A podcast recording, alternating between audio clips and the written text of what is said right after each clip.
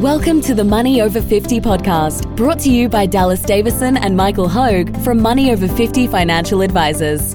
This information is general in nature and does not take into account your objectives, financial situation, or needs.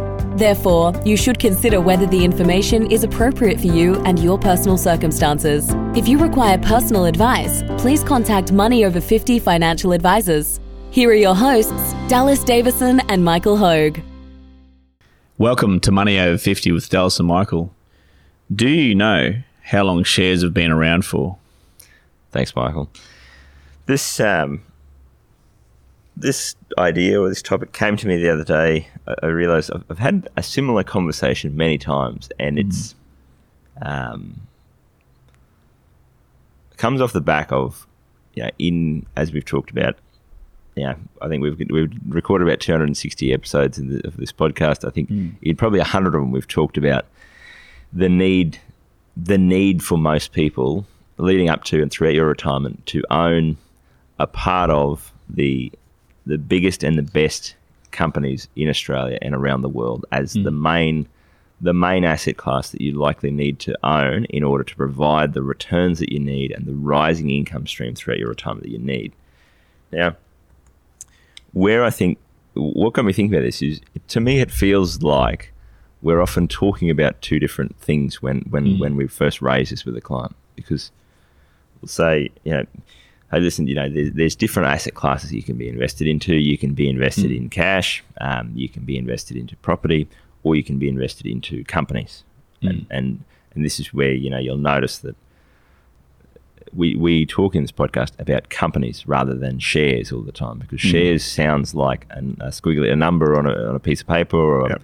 a, a, squiggly line, whereas companies gets at really what we own here, which is a part of, of these businesses and, and yeah. of these these corporate entities that that um, that house them. And so when we sort of raise that, and it's and it's in our first meeting, it's never, hey, you need to do this. It's a that's this is something that you you are going to need to think quite seriously about because some people just aren't aren't cut out to be invested in in companies and and mm. they can't handle the volatility and, and I don't know what those people are going to do for their retirement because mm. we basically go well you you're not going to get where you need to be I can't help you yeah best of luck mm. but the most of the time what the, how the conversation sort of goes is people's initial response is something to the effect of well but shares are risky or but what if what if shares go to zero or what if the share market um, goes to you know drops and and you know and disappears or what if my money goes away or there's there's a heap of different variations of this. And what I realized the other day is that there's something about the concept of of ownership of um, joint stock public companies, which is mm. which is what we're talking about here. Which is if you own shares, anyone can own shares in Woolworths. There's nothing mm. stopping you. You just have to buy those shares in that company off someone else who, who owns mm. them currently. But they're open to the public. Like anyone can can own these things, mm. and and they're owned jointly. It's it's basically you know there are X amount of shares outstanding. You buy those shares, you are entitled to, as a shareholder, a, that portion of that of that business yep. of that company there's something about it in our minds that's that's super tangible, and you go, yes. I I'm I own a portion of of Woolworths. I when I go to the shop, I'm the part owner of this shop. I, I should be standing out the front greeting people and saying, you know, thanks for your business, uh, yeah. like a like a good restaurant. But when we talk about property, people people never say if you were to say to people, hey, you probably need to own ten residential properties for your retirement. People never go, what if those houses disappear? Mm. because it's so tangible to them, and, and they and they know that the concept of a house and, and of people needing shelter has been around since yeah for 30 40,000 years now. Yeah. People have always needed shelter. People have needed somewhere to live. Housing as an asset class cannot go away my kids are fascinated by tsunamis at the moment. So houses can, absolutely from, from, the, from the footage that I've seen on their iPads. Yeah. Now, um, now so this is a really the houses can go away. Houses so. can go away. The need for housing cannot no, go away. No, no. Yeah. So so and the same thing applies with companies. So mm. an individual company. So Woolworths, as that example, Woolworths may well go bankrupt in ten years' time. Like mm. I have no, I have no market call here on whether you should buy Woolworths shares. That's not what this is about. But people are going to need to buy groceries for, for forever until and until I, I yeah, basically until we get zapped into the matrix and we're a part of the, the mm. machine. We are going to need to buy goods and services to to mm. basically keep us alive and to and to do the things that we want to do no one goes to Woolworths. People go to Woolworths, for example, and go, "Well, I need to buy food the same as I needed to buy food 40 years ago when I was 15, and the same that I'll need to buy food when I'm 85. Mm. And Maybe, you know, maybe the, the need will, will go down slightly, but I'll always need to buy food. But then when you talk about owning a part of of companies like Woolworths, for example, people go, "What if what if that goes to zero? What if that mm. goes away?" And and I think that's the the one of the things that I've that got me thinking about this is, is which is a genuine question. It's not a smart a smart Alec response about do you have any idea how long shares have been around for? Is human human needs have existed forever mm. since human needs and desires have existed since we you know, climbed out of the oceans as an amoeba. Businesses and productive enterprise has, has been around since since the the, the, the market based system became a thing. Since since, since we went from hunter gatherer societies to settled uh, agricultural societies, people have traded, you know, for things and and um, for things that they desired. Businesses and productive enterprise has been around since the beginning of mankind. We, we we know that. I think we intuitively get that. If I want food, I can trade something for that food where I think, and I might be wrong here, um, but where I think the the link here falls down is we know that people have always wanted food. Hmm. We know they've always traded something to get food. You know, in, in the last yeah, couple of thousand years, it's been money. You hmm. trade money to get food. People know that there's always going to be someone who can sell you food. Hmm. What I don't think they trust is the concept of a corporation or a, or a mm. company or a you know, whatever whatever words people use around this. It's it's somehow seen as this amorphous thing that can is can just go away like that. Mm. And that's I think the the point. I you know I- I'll use an example here, but that's I think the point that I find really interesting is if if you think about that as that that company or that entity just exists Yeah. to service a need that human beings have. The need can't go away. No. It, it cannot go away, and the and and the the someone somewhere supplying that need will hmm. never go away. yes. And in our in our modern world, it is joint stock public companies that provide a lot of those needs. That isn't going away. Now, the individual company might, but a company providing that good or that service to the average consumer is, I think, going to be around. It's not going much. away. It's not going away. It's not Yeah. going away. Now, feel free to explain in more detail any of those things on my rant Yes. that I have that so, I've brushed so, over. so to answer your question, um, You do know. You do know how long companies have been around for over 400 years. Yep. So the first recorded public ownership of a company, Yep. of a limited liability company, I'll come yeah. back to that, Yeah. is the Dutch East India Company Yep. in 1602. Let's start with the need first, then the value add. Yep. So it's quite simple. The East had all the spices, Yep. the West needed them. Yep. So, so the value add, quite simply, was we need to get some ships to sail to the east Yep. to buy some spices, Yep. and then we bring them back to the you know, Europe, and we sell them for a, a significant markup. Yep. Now, in order to get the money to do that, Yeah. the Dutch East India Company was formed. It's it's it's it's largely known as the it's it's it's held as the first private private company that was publicly listed Yes. ever. So Um, it was sixteen hundred and two, yeah. and what ha- what happened is that they actually needed money. yeah. The government could have funded it. They decided to um, to, to to privatize it Yeah. and to make a publicly listed Yeah.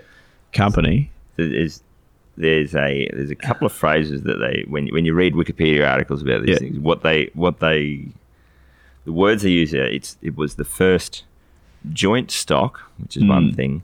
Limited liability, which is Mm, another thing. Public company, Public company. That's right.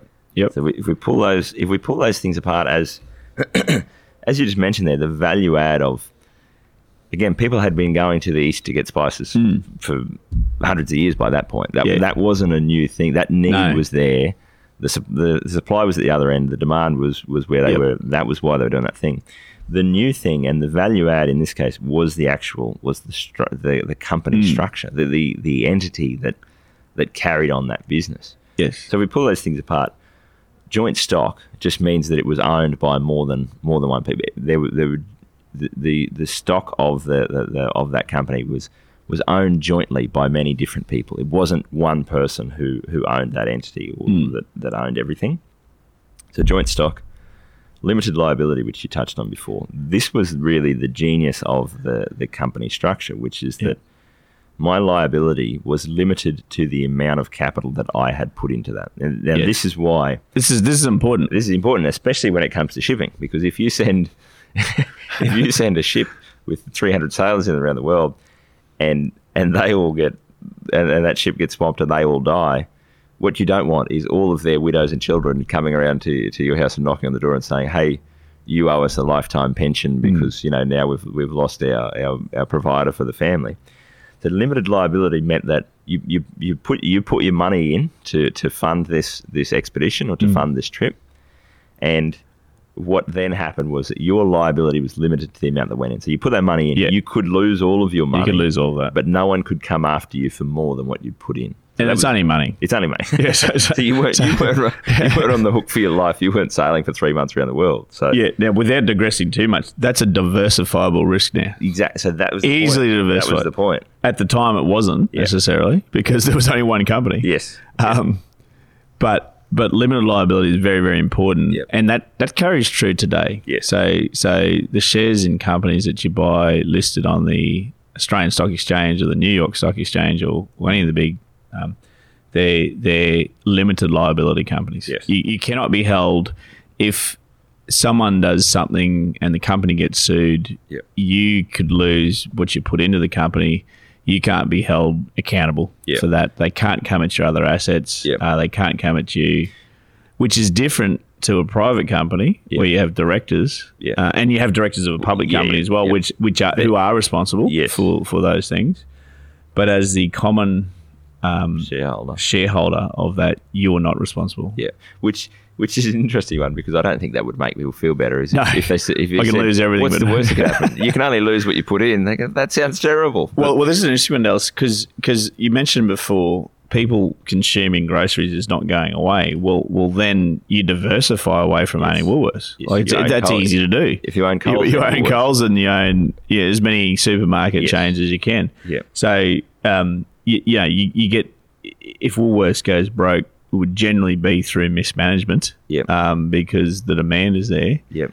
It's not like the people that were walking into Woolworths won't walk into one of the other supermarkets you own. or, or get their the following day. online, or do- Yeah, they, um, they get their food somewhere. so, so that's a, that's a diversifiable risk. Um, one of the things that just appeared, just, just occurred to me is that okay, 400 years ago, over 400 years ago, the first, the first um, publicly listed limited liability joint stock company was was born. If you fast forward to where we are now, where we have uh, so many thousands of companies, uh, yeah, Yeah, you- i- just in Australia, let Yeah. alone around the world. And if you look at the value of all of those companies compared to the value of the Dutch East India Company when it first got start started, you can get a picture in your head Yes. of the value. Now, Yeah. denying denying denying the progress of that is a little bit like denying the progress of medicine yes. in the last. Yep. And I don't talk to crazy people. No, no. So, no. so if you deny the progress of medicine Yeah. over that period of time, I'm just not interested in having no, a conversation. no, that's right. Yep. Um, so, so because Yeah. we're going to be going around in circles, Yeah, so. I think most people, if not all of our listeners, Yep. Would be able to conceptually picture that. Yeah. There is no risk in that. Yeah. There is there is volatility. Well- there is no risk if you're diversified away. If Well, you're th- so this diversified away, That diversified word is the key, and that's So the last thing you mentioned, they're public list, publicly listed. The other thing that that is, and I, again, I'm not enough of a historian to know which of these. So all of these things have have been done at different times, and, in, and you can have some but not the other. Hmm. The publicly listed thing is the key here as well, because mm. if it's if it's publicly listed, what that means is that anyone can buy shares. So if you've mm. got a private company, you and and you, if you want to own shares in a private company, you can they can they can not let you be a part owner of that company. That that's you know that's what happens Absolutely. in most small businesses. You, you mm. go, you can't go to your, your local financial planner or your local electrician and say, "Hey, you need to sell me shares of your of, of your of your business." It's not how it works. But publicly listing the public listing part of it and the fact that they were publicly traded meant that you could very easily diversify. And this is the key. Mm. Like people have always been able to diversify, and I'm sure that in you know in the 1500s, if you were very wealthy and you're putting money into into money, you know, going in, into a mm. ship going over to to get spices. You probably didn't put all your money into one ship. You probably spread your money. You and Yeah. you and ten of your mate or nine of your mates got together and said, "Let's fit out ten ships and let's hmm. let's spread our risk and we'll all own one tenth of these ten ships. And if one of them go down, we'll all lose just that bit and, Yeah. and we'll spread the rest of it." The public listing part means that and that's the bit that we've talked about before in our podcast about being able to buy companies at the push of a button. Hmm. We really take that for granted. Like hmm. there's no there's no one there's no one in charge of Woolworths who's saying no, Dallas, you can't It's, buy. You it's an can't buy amazing thing when you think of it like that. Yeah. So anyone without knowing anything about that company Yep. and without having to spend any of their own physical time Yeah. learning about that company Yep. and yeah, you, you can actually own Yes. and benefit from the profits of that company. Now that brings with it another risk, which Yeah. is under diversification. Yeah. That's an easy one. Yes. That's that's that's Well, that's simple. Well, that's, Like you- that's yeah. the point. Because you can buy you can buy shares in Woolworth, the company Woolworths at the press Mm. of a button. So you buy those shares and then you go, geez, well, what happens if people stop going to Woolworths Mm. and and that company you know goes bankrupt? Oh, that's easy. I press another button Mm. and I buy shares in in Coles. And so then, if if my if the company Woolworths goes bankrupt, Coles picks up all those customers, picks up all that profit. I've, I've then made my money back there. So the diversification part there, it all flows in together. Where the, the risks, the risks that are attendant in people being able to own um, shares in these companies, the more and and you know this is the a lot of a lot of the the movement over time has been what they call the democratize the democratization of investing, where mm. rather than investing in productive enterprise being just the domain of the rich and the connected and the powerful, and I've got a mm. mate who's doing this deal and I can get in on on that because I know him and I play golf with him. Anyone can get in on any of these mm. these companies. Now, there's all sorts of different choices then about which companies, but our, our attitude is don't even worry about making those choices. Don't even worry about trying to know someone who knows someone who knows it. Just own, just own a share of all of those companies. Companies as a structure have been around for hmm. over 400 years. The concept of human beings needing goods and services and, and productive enterprise filling that gap and, and you know, making a profit to provide those hmm. goods and services, that's been around effectively forever. Hmm. Which part of that do you think is going to zero? Which part of that do you think is going away, given that sort of a track record? Thank you for listening to the Money Over 50 podcast with Money Over 50 financial advisors. For more information and resources, visit the Money Over 50 website, mo50.com.au. We look forward to catching up again soon.